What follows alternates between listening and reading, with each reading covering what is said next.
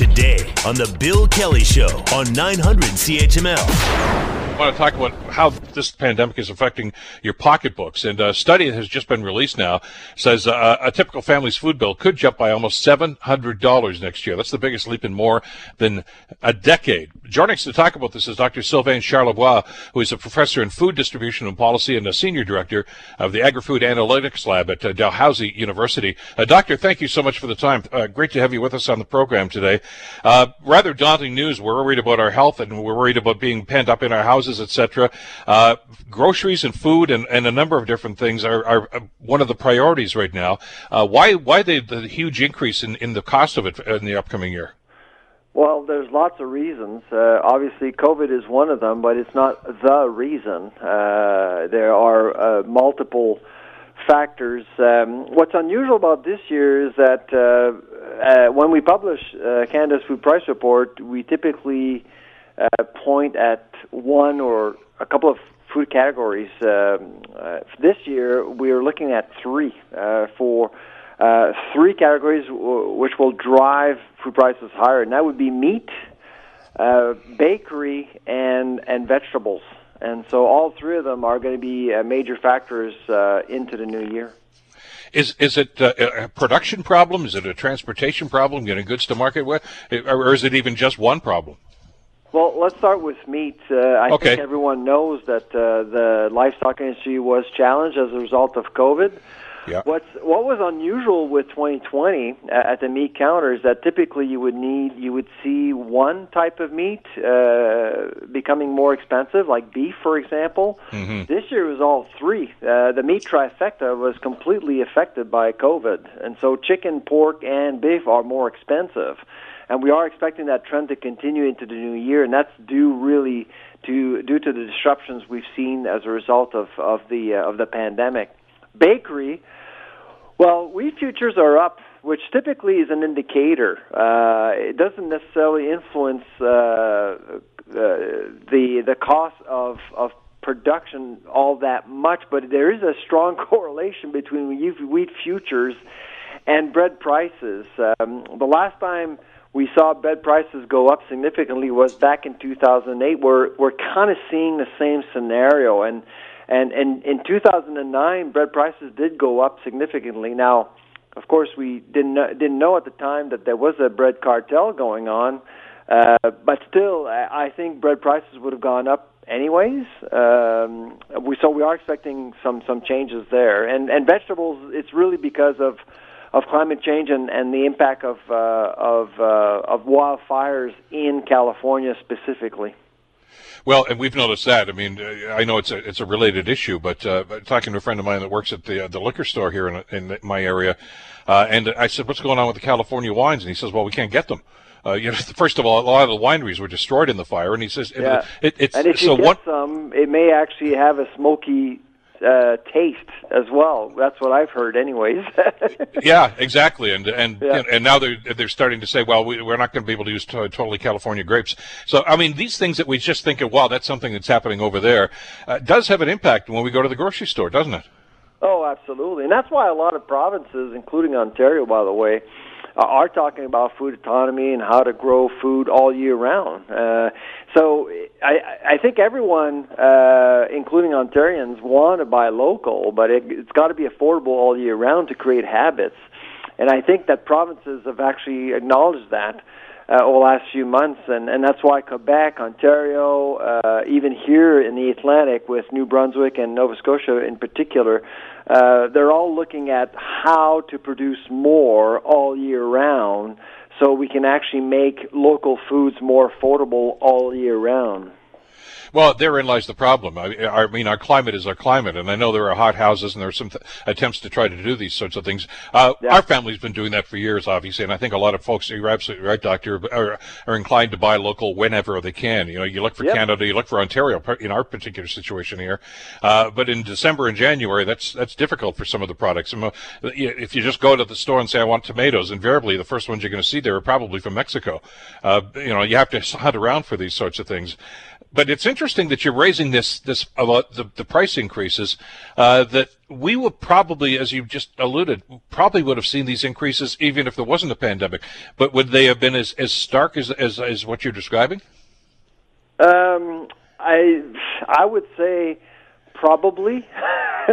it just I, I would I would say that really every year has a different story What's what's unique about this uh, this year's report is uh, is as a group we are 24 co-authors uh, on this report.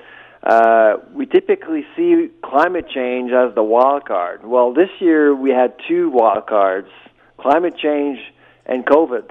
And COVID is now part of our dashboard uh, of factors. If you look into the report, you'll see that there are several. All the factors that we've actually considered are are on on our dashboard, and, and COVID is actually part of that. And, and, going to be for quite some time, as we've been talking to some of the epidemiologists earlier in the program here, uh, even with vaccinations, and it's going to be a few months before we even start to see those to any extent. Uh, we're still going to be dealing with this thing, but they still. I heard Dr. Fauci on the news the other day down in the states suggesting it could well be into 2022 before we can actually say, okay, I think we've got this thing under control. That's rather daunting, isn't it? Yeah, no. So I, I think we're not going to talk much about pandemics, but more about public health yeah. and risks and things like that. And uh, I mean, the, the big factor for 2021, of course, is is the vaccine, and we've been talking a lot about the vaccine. And because uh, the more people uh, who become immune, the more more people will actually feel safe going out and and going to restaurants and and and going to the grocery store. And that will actually change food demand. It will change uh how we make decisions around food and eventually it will impact prices as well just got an email here from one of our listeners at bkelly at 900chml.com about our conversation, Doctor. Uh, and you mentioned about the meat prices going up, and he's asking, well, what about uh, the, the Beyond Burgers and things of that nature? Uh, I would think that they're going to be impacted because they're, they're plant based, aren't they? There's uh, there's something uh, interesting going on uh, at the meat counter. M- meat meat uh, counter economics are always very interesting. You either see Back in 2014, when beef prices went up 25% in a month, uh, you may remember that people were spooked. And when consumers are spooked at the meat counter, they, they do tend to look elsewhere. They just walk away. And they'll actually start buying other things, light vegetable proteins. Yeah. And so that's why we were seeing more and more of these products, and they're becoming more affordable. But the other phenomena that we're seeing also uh, specialty meats are becoming more popular. Duck is up 22%. Bison meat is up 197%. Now, it, it's because essentially people can, can go to the restaurant so they and they go to the meat counter and say well if i have to pay a lot for beef or chicken or pork might as well try something i don't try all that often that's the the other thing going on right now is is uh, is the uh, this the rise of specialty meats across the country is uh, the fact that a lot of us are staying home a lot more than we ever did. Uh, uh we're consuming, I guess, more food. You know, everybody's talking about the, the 10 or 15 pounds they put on, you know, since the the lockdown the started back 15, in March. Yeah. The COVID 15. uh, and I guess that's that's that's your beef and your your breads and your other stuff there. I mean, let's face it. I mean, you know, if if we're home and the kitchen's you know just a couple of feet away, uh, you know, you tend to want to eat more, and they, we do eat more. So I think that's going to drive prices up too. I would think. Oh, absolutely. Yeah, the beauty of COVID is that we're close to the kitchen. Uh, we're close to the heart of the of the house. The the bad thing is that we're close to the kitchen.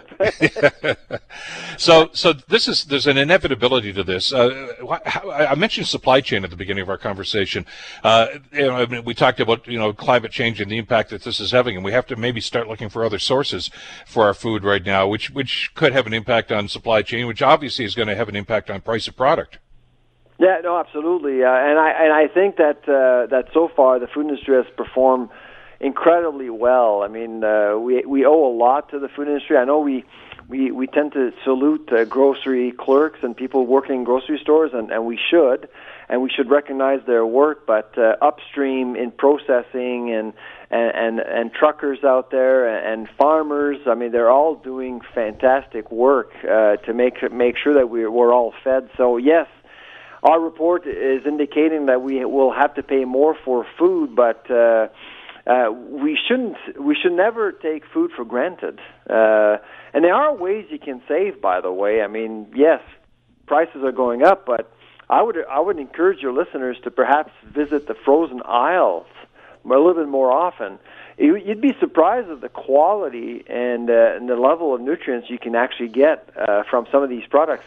A lot of a lot of processors, a lot of producers are actually snap freezing their harvest, and so you actually they do capture that freshness. It's not the same as buying fresh, of course, but it's it's almost there. It's incredible, and prices are very very stable. Well, that's something we should all check out, especially this time of year. Uh, Doctor, the, uh, the, report is, is fascinating, and it's some, it's a must read. I think, obviously, as we're learning just how this is impacting us on every facet of our lives. It was a pleasure having you on the program today, Doctor. Thanks so much. My pleasure. You take care. Dr. Sylvain Charlebois, of course, from Dalhousie University. That's on online there, by the way, if you want to check that out uh, and get some read as to what's going on. But it's fascinating to see just what's happening. And we've all noticed uh, as you go to the grocery store, which is uh, if you're self-isolating and, and working from home, uh, a trip to the grocery store is probably one of the few things you do when you go outside these days. And uh, it's it was a little daunting, as you know, in the springtime uh, to see empty shelves a lot of the time, and it wasn't just toilet paper. There was a lot of other product shortages, and uh, you know, you talk to some of the clerks in the grocery stores, and they just said, "Oh, it's just it's not here. The stuff's there. It's just getting it from here to there." And uh, they seem to have overcome that. Uh, but the concern here is, as this will go forward, that uh, this is a problem that's not going to go away anytime soon, and it's it's a growing concern. I mean, you know, we're pretty tight for money these days. Let's face it. Uh, an awful lot of us are not working as much as we did before because of COVID and because of restrictions. You know, if you worked in the in the food industry, the restaurant industry, uh, the entertainment industry, a number of different things.